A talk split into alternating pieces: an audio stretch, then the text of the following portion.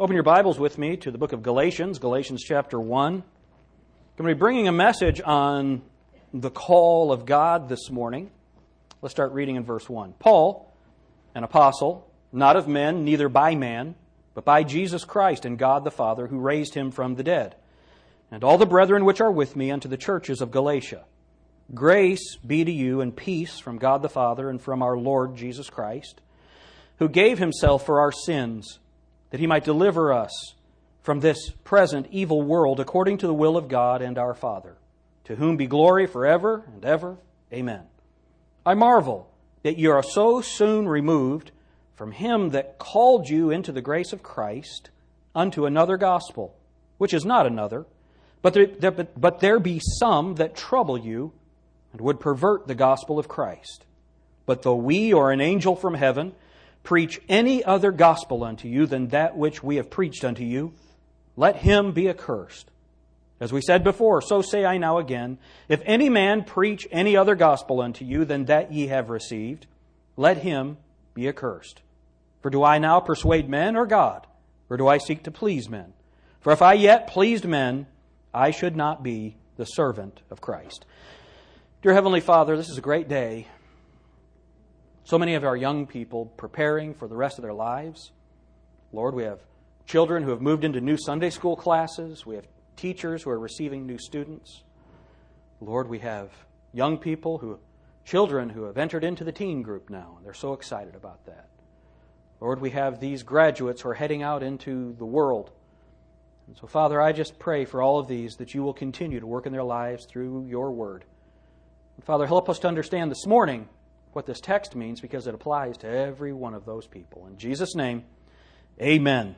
Look at verse 6. I marvel that ye are so soon removed from him that called you into the grace of Christ unto another gospel. I want to talk to you this morning on him that calleth you.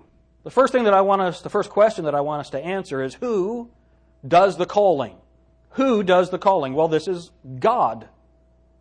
God the Father calls us into salvation. God has given us this call. So now the question is, and this is a question that if you have been around Christianity for any length of time, this is a question that has bothered people for a lot of years. Who is the call for? Who is this call for? Is the call of God for everyone, or is it just for the few who are of the elect? It's a good question, isn't it? You know, there are some people, here's what they believe You're elect. You're elect. Sorry, you lose. You elect. Sorry, hell for you. You're elect. You understand there are people that, that actually believe that. They believe that God, before the foundation of the world, based on his own will, elected some people for heaven and some people for hell.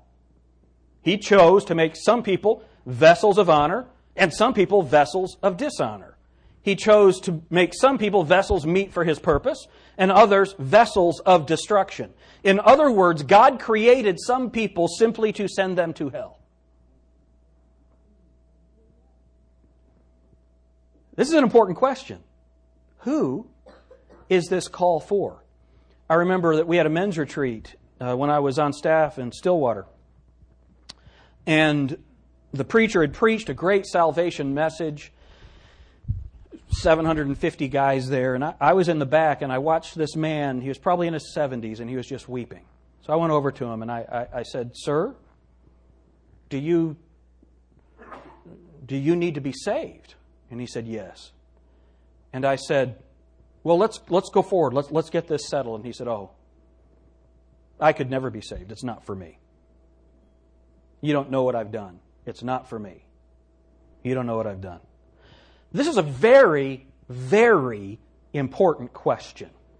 Who is the call of God for? All right? Now, have your Bibles ready. If you don't have a Bible with you, we have Bibles provided for you in the pew. And we're going to be scouring the scriptures this morning, looking at many verses. So look with me first of all at 1 Timothy chapter 2. 1 Timothy chapter 2. I Googled this yesterday, the call of God. I wanted to see what would come up. And how many of you have heard of John Piper? I heard John Piper. John, it pulled up a message by John Piper on the call of God. And basically, his position is what I just described that God created some people for heaven, created some people for hell, and that the call of God is only for the elect. And he said it's like this you see someone that's asleep, and you want to wake them. So what do you do? You walk in, you get close to them, and you go, Wake up! And what do they do? They wake up. Now, and here's, here's his illustration. Does that person make a decision about whether or not to awake? Did they, was that of their own volition? Or did it come from outside? Well, that's great if you're talking about waking somebody up.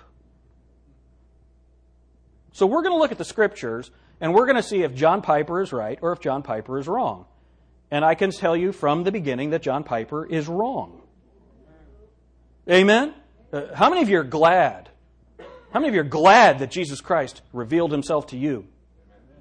So we're going to look at this call and try and get an understanding of what it is. 1 Timothy chapter 2 verse 1. I exhort therefore that first of all, well first of all, let's go to verse 4 and then we'll back up. Who will have all men to be saved and to come to the knowledge of the truth. Let's talk about God, our Savior, who will have all men to be saved and to come unto the knowledge of the truth. Now, let me tell you something. That's not an ambiguous statement. That is a very clear statement. This verse and a verse in 1st or 2nd Peter are called the, the, the, hardest verses for the Calvinists to get around. Now, let me tell you this something. I, I don't want to have a faith where I have to get around verses. I just want to be able to accept what the Word of God says. And the clear teaching of this is that God wants every individual in the world. He wants all men to be saved. Is that what the Bible says? That's what God wants. But the problem is, the Calvinist, I'm sorry, this wire is uh, giving us all kinds of noise today. I don't know if it's in the wrong position or what, but if it's driving you crazy, just raise your hand and I'll try and fix it. Here, I'll take off my coat. Maybe that'll help. Um, and here's, here's the problem. For the Calvinist, they believe, and what do I mean by Calvinist? A Calvinist is a person who follows the teachings of John Calvin. John Calvin was one of the reformers, lived in the 1500s, and he uh, expressed a system of doctrine that Augustine had promoted back in the late 300s, early 400s. He called his system Reformed Augustinianism. And basically, it was identified for us in the Council of Dort, and it gave us five positions. Number one, here's what they believe. This is the Calvinistic position that man is totally depraved, and that is because of his sin, he's dead in his sin, and is incapable of responding to the gospel. So, depravity is biblical. All of us are sinners. Amen? total inability is unbiblical. It's not found in the scriptures. Whosoever will, let him taste of the water of life freely. That's what the Bible says. Whosoever will may come. For whosoever shall call upon the name of the Lord shall be saved. That, that position, it's just blatantly unscriptural, but that's his first position total depravity. Then the U, and it makes a TULIP acronym unconditional election. And that's what I described for you. That God, somewhere before the foundation of the world, elected some people to heaven and some people to hell, not based on the man at all, but just based on God's sovereign will. Unconditional election. Well, the Bible says that he would have all men to be saved. The Bible says it is not God's will that any should perish, but that all should come to repentance. So unconditional election is false, but that's their second point. The L is it's very destructive, and it's called limited atonement. And that means that Jesus didn't die for everybody.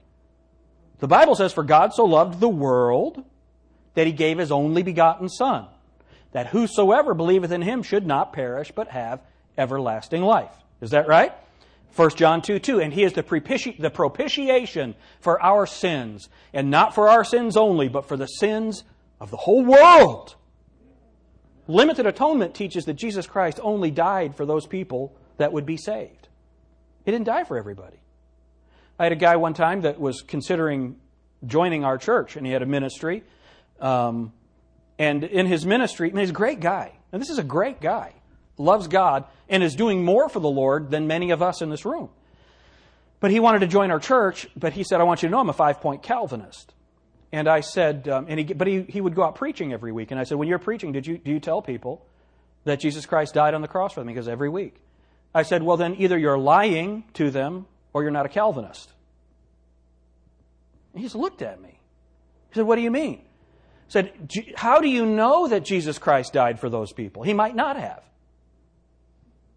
Remember, I call it tulip or daisy Christianity. He loves me, he loves me not. He loves me, he loves me not. You can't know whether those people are elect, so you can't tell them that Jesus Christ died for them. He might not have in that system. Are you following me? That's limited atonement. Let me tell you something. Jesus Christ tasted death, the Bible says, for every man. And what's frustrating about this, it's not complicated. There's no reason for there to be a debate on this, but there is. And the reason is the Calvinist final authority is not the Word of God. Their final authority is Calvinism, not the Word of God. Limited atonement. So, total depravity, unconditional election, limited atonement, and then irresistible grace. And that's what we're talking about today. We're dealing with this point. They call it irresistible grace or the effectual call. Irresistible grace is this. If you are going to be saved, if God, if you are one of the elect, you will get saved whether you want to or not. And here, here's the idea. The idea, and Mackenzie really needs to be saved. Okay? So here's Mackenzie. Hi, Mackenzie. Everybody say hi, Mackenzie. Good. So here's Mackenzie, and Mackenzie needs to be saved. But here's the way the Calvinistic system works God regenerates her, and then she receives him. The Bible says, To as many as received him, to them gave he power to be called the sons of God. They got it backwards. So the idea is God saves them and then they receive him. That's the Calvinistic position. That's the idea of the effectual call or irresistible grace. That is, if God has chosen Mackenzie to be saved, then she will be saved with no conscious thought of her own. Now, the no conscious thought works with Mackenzie.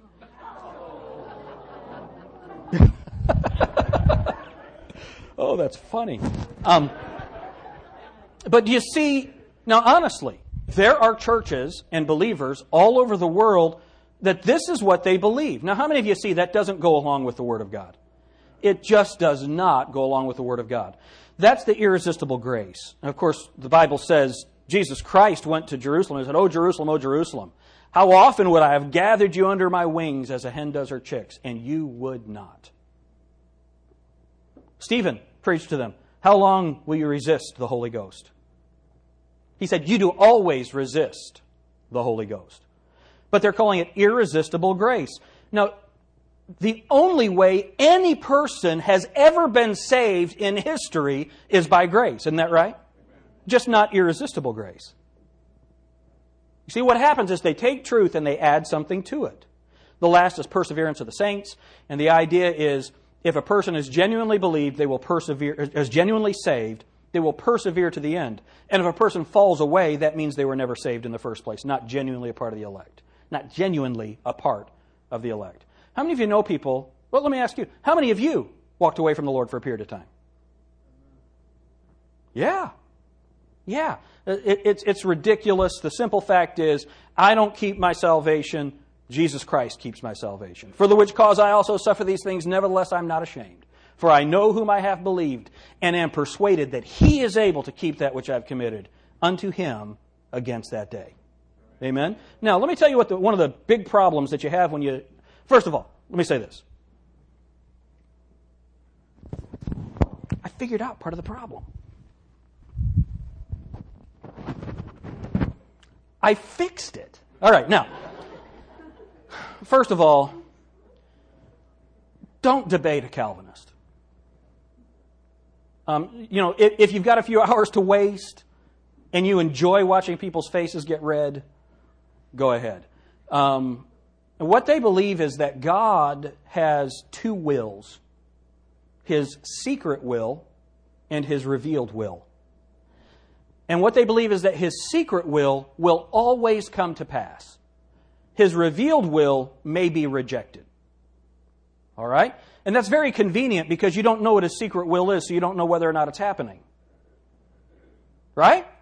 So it'd be like this. Here, I'm going to impersonate Bob Smith. I'm the Easter Bunny. That sounds exactly like Bob Smith. You're saying, How do I know? I don't know who Bob Smith is. Trust me. It sounds like him. Now, how many of you think that's really dumb?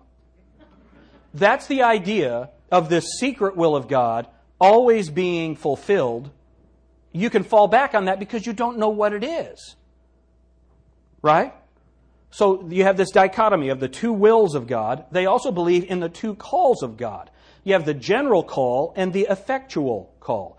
The general call is the call to everyone. The effectual call is only to the elect. The effectual call is the irresistible grace. So if you are of the elect, then God will call you and you will respond to the call and come to Him. Uh, uh, Laurence Vance, in his book, The Other Side of Calvinism, he, he said it great.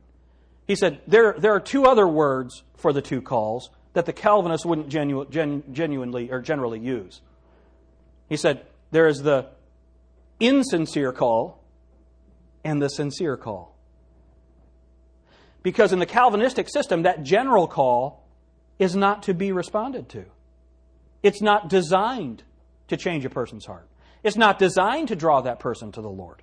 Only the effectual call, and the effectual call is only for the elect. How many of you are confused? you see, it's just a crazy, crazy system. And so, what you do when you're debating with a Calvinist is they're throwing in all of these terms that they have their own definition for that have nothing to do with the Word of God. So it's a very hard thing. I, I have come to believe this. And what they, they believe that, that God's secret will, that God's will will always happen, and that God has willed everything that will ever happen. So it looks like the Calvinist that fell down the stairs and said, Thank God that's over with. Because God had willed that he fall down the stairs that day. There, honestly, there are people that believe that. Arthur Pink believed that Adam had to eat the fruit and fall, that God had willed him to do that. My Bible says God is not the author of sin. Amen? That is a different God than our God. But what they believe is they believe in this all encompassing decree of God where somewhere in the past God decreed everything that would ever happen. That means God ordained child molesting. I asked a Calvinist that. I, said there was just a child molestation in our town. Did God, did God will that? He said he had to. Now, how many of you say that's a different God than you know? See, God is not the author of sin. God hates sin. The only reason sin exists in the world is because God gave man a choice to follow him or reject him, to choose him or reject him, to love him or hate him. Man has a choice, and man performs good or evil based on his acceptance or rejection of Jesus Christ. That's what the Bible teaches. And so, this whole idea of the call of God, it, it becomes a, a problem for the Calvinist. I tell Calvinists this, and I, this it's fun because they turn red when you say this. I tell them, I guess it's just not God's will that I be a Calvinist. they just don't have any. I said that to one guy. He said, uh, It's probably God's will that you're not saved then. I said, Good response. That's a very well thought out, reasoned argument. And he got even madder. But you see, this is why it doesn't pay to debate with a Calvinist. Um, Uh, I sat down, I was at a pastor's fellowship, and this pastor, we're about 10 preachers at this table. And this pastor introduced me to his new assistant pastor, and he said, This is Andy. Andy's a five point Calvinist. And he was introducing him to me just to cause trouble. And so Andy said, Oh, do you believe in the doctrines of grace too? And I said, No, I disagree with all five of them. And you, you would have thought I slapped him in the face. And so for the next 30, 45 minutes, we had a debate. And I, let me humbly say, I destroyed him. And the reason is we have the Bible. But how many of you think I persuaded him? No. Debate is pretty much pointless. The only thing that a debate does is it demonstrates. So if you were here watching me debate this guy, it might help you to know that we can answer their questions. That's profitable. If, if I debate an unbeliever, and there are unbelievers out there, it's good for them to hear that we have answers to their questions, right? I've never seen anyone saved through a debate, the, the individual being debated. I've never seen anyone convinced. I've never seen anyone persuaded. So, here's where we are. We're looking at this call of God. Let's fly through this. Now, 1 Timothy chapter 2, let's read the context. What they say, verse 4, who will have all men to be saved and to come to the knowledge of the truth. What they say is that's not talking about everybody. That's only talking about the elect. Well, let's look at the context. Verse 1. I exhort, therefore, that first of all, supplications, prayers, intercessions, and giving of thanks be made for all men, for kings, and for all that are in authority, that we may lead a quiet and peaceable life in all godliness and honesty. For this is good and acceptable in the sight of God our Savior, who will have all men to be saved and to come unto the knowledge of the truth. For there is one God and one mediator between God and men, the man Christ Jesus, who gave himself a ransom for the elect. What's it say? For all to be testified in due time. Whereunto I am ordained a preacher and an apostle. I speak the truth in Christ and lie not. A teacher of the Gentiles in faith and verity. So now, what's the context? Everybody. Kings, people in authority, every man, everywhere. That's the context. So here's what Arthur Pink said. He said, verse 4 cannot teach that God wills the salvation of all mankind, or otherwise all mankind would be saved. He's saying, now I know what it says, but that can't be what, that can't be what it means. You know what Calvin said? John Calvin said, he considers it a childish illusion to think that this passage contradicts predestination. A childish illusion. Well, I'll just be childish then. I'm going to have childlike faith and accept what the Word of God says right here. Uh, he believes it's talking about classes of people. So, John Calvin, in his commentary on this text, believes it's talking about different classes of people. A kingly class, those that are in authority. That doesn't benefit him. It's not talking about classes, it's talking about all men. But if it were talking about classes, how many of you believe that there are kings in the world that are not saved? How many of you think that there are, in the Calvinistic system, that there are people in authority that would not be of the elect? So it still doesn't fit. Their system is built on a lie, a misunderstanding of who Jesus Christ died for, a misunderstanding of the call of God. So now, we've gotten that out of the way, I think. Let me look at my notes, make sure there's not anything else I wanted to tell you. Yeah, we've gotten that out of the way. So what does the call mean? Let's let Jesus Christ define it. You got your Bible with you? John 3. Let's let Jesus Christ define this call. John chapter 3. Verse 14. And as Moses lifted up the serpent in the wilderness, even so must the Son of Man be lifted up. All right, what's this talking about? Remember the children of Israel, they were complaining. They were going through the, the wilderness, and God brought snakes into the camp. And if a guy was, if somebody was bitten by one of those snakes, they would die. So he had Aaron make um, a brazen serpent on a pole and lift it up, and if they would look, if they were bit by the snake and they looked at that serpent, they would live. And so we sung the song, Look and live, look and live, look to Jesus now and live. It's this lifting up of Jesus Christ. So now, the idea of Jesus Christ being lifted up was his crucifixion. He was lifted up on the cross. All right? So, as Moses lifted up the serpent in the wilderness, even so must the Son of Man be lifted up that whosoever believeth in him should not perish, but have eternal life. Now, look at John chapter 8 and verse 28. Then said Jesus unto them, When ye have lifted up the Son of Man, then shall ye know that I am he, and that I do nothing of myself, but as my Father hath taught me, I speak these things. So Jesus said, When ye have lifted up the Son of Man, then shall ye know that I am he when they crucify him, and, and Jeff Faggart preached that tremendous message here. Jesus Christ, when he was lifted up, So many prophecies were fulfilled during his crucifixion. You would know that he is God. You'd know that he is the Messiah. John chapter 12. What about this calling? John 12, verse 23. We know Jesus Christ would be lifted up. John 12, look at verse 23. And Jesus answered them, saying, The hour is come that the Son of Man should be glorified. Verily, verily, I say unto you, except a corn of wheat fall into the ground and die, it abideth alone. But if it die, it bringeth forth much fruit. He that loveth his life shall lose it, and he that hateth his life in this world shall keep it unto eternal life. If any man serve me, let him follow me, and where I am, there shall also my servant be. If any man serve me, him will my Father honor. Now is my soul troubled, and what shall I say? Father, save me from this hour. That's a rhetorical question. But for this cause came I unto this hour. Father, glorify thy name.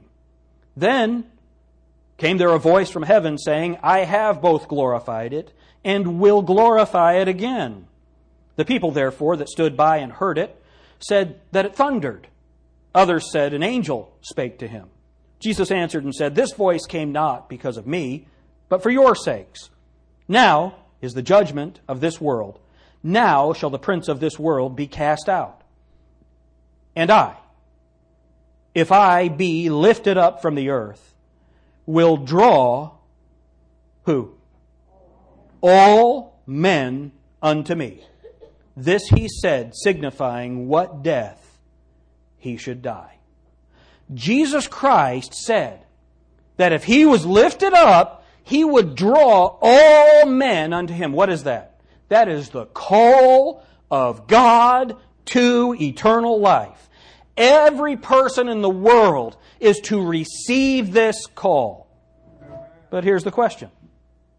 So we said, who is the call for? It's for everybody, but how are we called? How are we called? Look with me at 1 Thessalonians. 1 Thessalonians chapter 2. Make that 2 Thessalonians, sorry. 2 Thessalonians chapter 2 verse 14. Whereunto he called you, this is speaking of God, he called you by our gospel to the obtaining of the glory of our Lord Jesus Christ. So how does the call of God work? Through the preaching of the gospel. How shall they hear without a preacher? Faith cometh by hearing and hearing by the word of God. How shall they, how then shall they hear? if whom they have not believed? How shall they believe in him of whom they have not heard? How shall they hear without a preacher? You see, the preaching of the gospel is the tool that is used of God to call people to himself. That is God's plan. So I wonder, how are you doing in your part of God's call? See, we are first of all to respond to God's call and receive the gospel. Amen? Then we are to be witnesses of these things. Then we are to go into all the world and preach the gospel to every creature. That is God's plan for His call. Now, now here's the deal. When I talked about the call being for everybody, the room was like this. When I talked about everybody giving the call, the room's like this. See, it's our job God has ordained before the foundation of the world for you as a believer to give people the gospel and participate in the call of God. How, who is the call for? It's for everybody. How does it go out? Through the preaching of the gospel. This can't just be for the elect. You know why we know it's not just for the elect? 1 Corinthians. 1 Corinthians. You might be sitting out there saying, Pastor, I don't even know what a Calvinist is. Why do you keep talking about this stuff? You'll come across it. You will deal with this, and I want you to have the answer from Scripture. Look what the Bible says, verse 18. 1 Corinthians 1.18. For the preaching of the cross is to them that perish foolishness, but unto us which are saved, it is the power of God. So if this is only for the elect, then how is it that some of these people who are hearing the preaching calling it foolishness. It can't be. It's the same gospel. The one gospel is for all. Some people accept it. That's salvation. Some people reject it. That's foolishness. Amen? So, how are we called? By the preaching of the gospel. Then, this call has to do something. To what are we called? To what are we called? Go back to Galatians. There's a reason for this. And, and I want you to understand, we always have a method to our madness. The Apostle Paul would always set forth the doctrine, and then he'd say, therefore. There was a, he'd give you the doctrine, and then he'd tell you what it means and what to do with it. When we establish these doctrines, the doctrine of the call, everyone can get saved. When we establish that doctrine, now you have something to hang your problems on. Now you have something to hang your needs on. Now you have something to hang your life situation on. That's where we're going to go right now. I want you to see this. We're called to something. Look at what it says Galatians 1, verse 6. I marvel that ye are so soon removed from him that called you into the grace of Christ. Into the, you've been called into the grace of Christ. What is that? Remember, grace is a gift. You've been called into the presence of Jesus Christ Himself. You know, I've thought of that. You know what I would enjoy? I would enjoy going on the Glenn Beck program. I would like that. I'd like to give him the true gospel. Wouldn't that be cool? And he'd have to sit there and listen to it. That would be really cool. I would love that. I'd like to be called up by Glenn Beck. Hey, Jim, how'd you like to come on my show? Well, that's cool. And you know what else we're going to do? We're going to send a plane for you and put you in a five star hotel. And we're going to feed you, and you can bring your wife. No kids. No, this is good. We're talking about the good things about it. Jacob said, and the kids. okay, do you see this? What are we doing? That's grace, right? That's me. I don't deserve to go on the Glenn Beck program. I've not done anything to gain any kind of notoriety. But it would be so cool. And all of that, how, how many of you would like to fly on a private plane? That would be sweet. Right? You know, we've been called into something so much greater than that. We've been called into the grace of Jesus Christ, for Him to give us gifts that no one else could give because they're supernatural gifts. That's what we've been called to. We just revel in that and enjoy it. Okay, let's go on. Let's look at 1 Corinthians 1 9. 1 Corinthians 1 9. What else have we been called into? 1 Corinthians 1 9. God is faithful, by whom, okay, so we're seeing that God's the one calling, right? God is faithful, by whom ye were called unto the fellowship of his Son, Jesus Christ our Lord. So now, Glenn Beck calls me. And he says, Jim, come on the show. We're going to send a private plane. You and your wife can come. We're going to put you up in a hotel. But before you do that, how about you come over to the house and hang out? How many of you see that's different?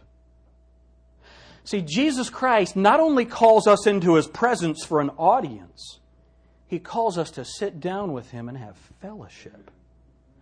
I, I can just talk with Him, I can walk with Him. I can commune with him. I can tell him my problems.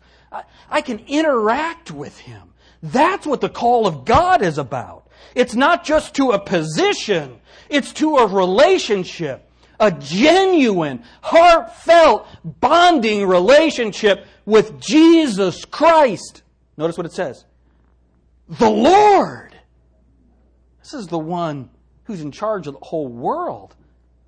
And he just wants to talk with me. That's amazing. That's what we've been called to. So we've been called into the grace of Christ, into the fellowship of Christ. Now, look at 1 Thessalonians 2:12. 1 Thessalonians 2:12. And hopefully it is 1 Thessalonians this time. Yeah, it is. All right.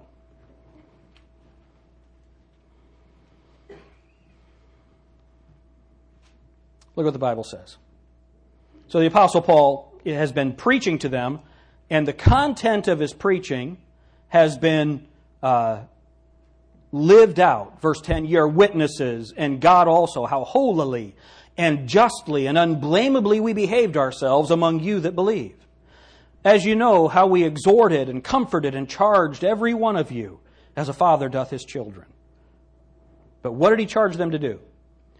That you would walk worthy of God, who hath called you unto his kingdom and glory. Okay, now, so here's the deal. Glenn Beck calls me. And he says, Hey, Jim, why don't you come and be on the show? I'm going to send you the private plane. We're going to put you in a nice hotel. You can come on the show. But then you can come to the house and hang out with us. But then, not only that, I'm going to share everything I have with you. My name, my notoriety, my fame, you can have that. That's unbelievable. We've been called unto God's kingdom and glory. That's unbelievable. Well, I'm just nobody. Huh, are you a son of God? That's what he's called us to. Then, look at what else. So we've been called unto the grace of Christ, fellowship with Christ, unto his kingdom and glory. Look at 1 Peter chapter 2. 1 Peter chapter 2, verse 9.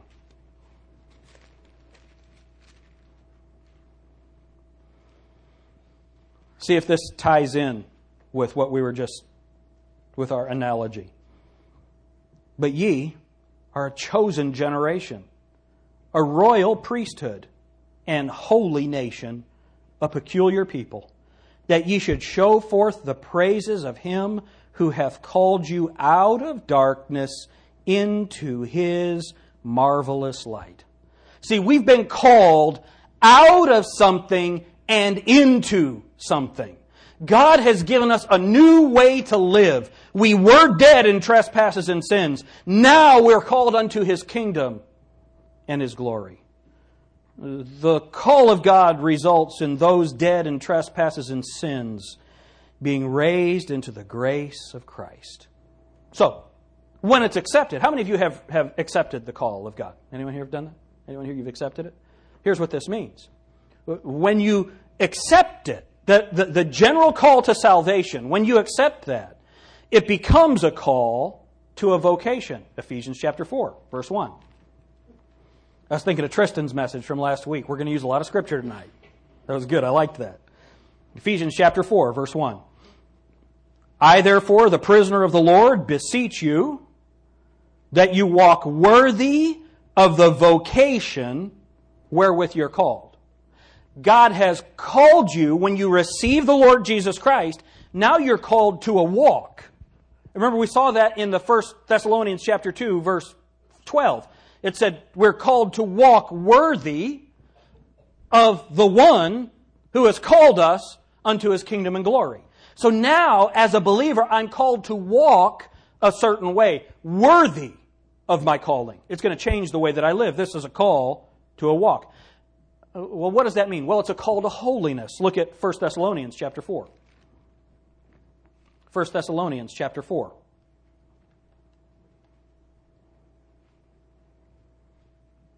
Verse 7.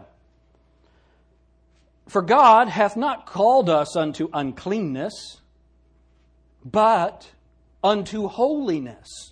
So now, when you're saved, you're called to a certain kind of walk. That kind of walk is worthy of this, this job that's called the child of God. It, it's worthy of the one who's called you into his kingdom and glory, and it's defined by holiness. Now, I'm called unto holiness. That, that's the opposite of uncleanness. I'm going to live a holy life by the power of the Holy Spirit because He's called me. There's a reason for this doctrine. So we're called to holiness. Then look at, let me just go over this. We're not only called to the vocation and to holiness. But according to 1 Corinthians 7:15, we're called to peace. We're called to peace. And do you know what the context of that passage is? Your marriage.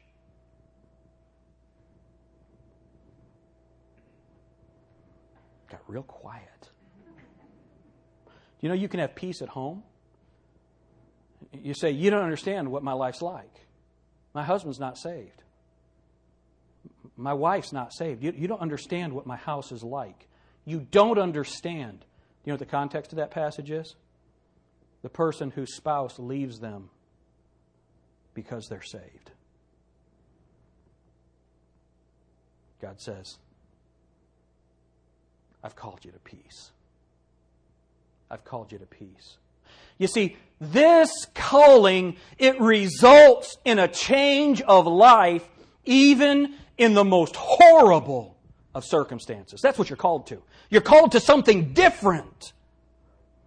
And then Galatians, Galatians chapter 5.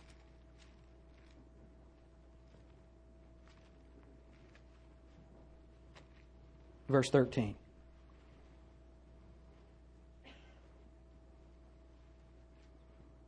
For brethren, ye have been called unto liberty. Only use not liberty for an occasion to the flesh, but by love serve one another. See, it's wonderful. When I'm accepted, man, I don't have the burden of the law anymore. I don't have the burden of the law. I, I don't have to do anything to go to heaven. There is nothing when I receive that call and I accept that call. I respond to that call. There's nothing else I ever have to do to be able to go to heaven. That is liberty. Amen? I can live, I can walk, I can serve in liberty. But I can't use that liberty for an occasion to the flesh. I'm not free to please myself. I'm free to serve God, to serve others, to live in love. I can forget about all that junk that happened to me in the past. I can love people now. That's what I'm called to. So, God's call is both from something and to something. It's a call from darkness to light. It's a call from worldliness to holiness. It's a call from strife to peace. And it's a call from bondage to liberty. Have you received that call? If you have received that call, are you participating in the call, calling others to the Lord Jesus Christ? Are you living in the things that God has called us to? The vocation. Are you called to holiness? How is your peace? What about your liberty? Are you free? Are you free? He's called us from something and to something. God's call is effective to those who believe. I hope that you've received the call. I hope that you're giving the call. And I hope that as a believer, you're responding to the things that He has called you to. Dear Heavenly Father, thank you so much for your word. What an amazing Bible we have.